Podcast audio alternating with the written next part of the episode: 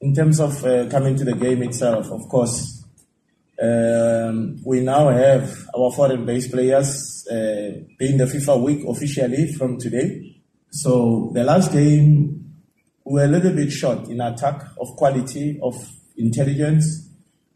Now we have uh, Lyle Foster, who's in uh, Belgium. We have uh, Luther Singh, uh, who's in Portugal.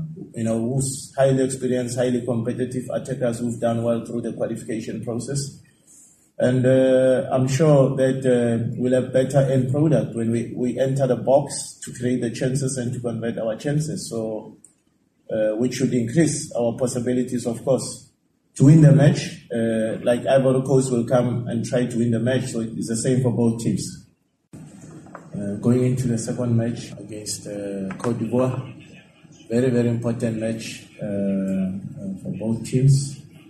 Uh, of course, for us, uh, happy with the performance of the team in the first game, happy with the point uh, under the circumstances with which we came into the tournament.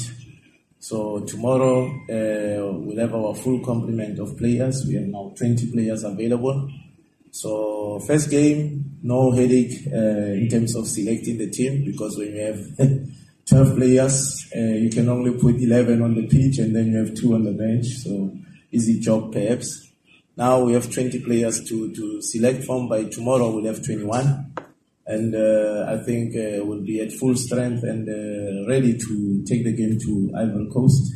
Of course, it's important to try to get three points to make sure that uh, we have one foot into the semi-finals. So, yeah, we're looking forward to the game.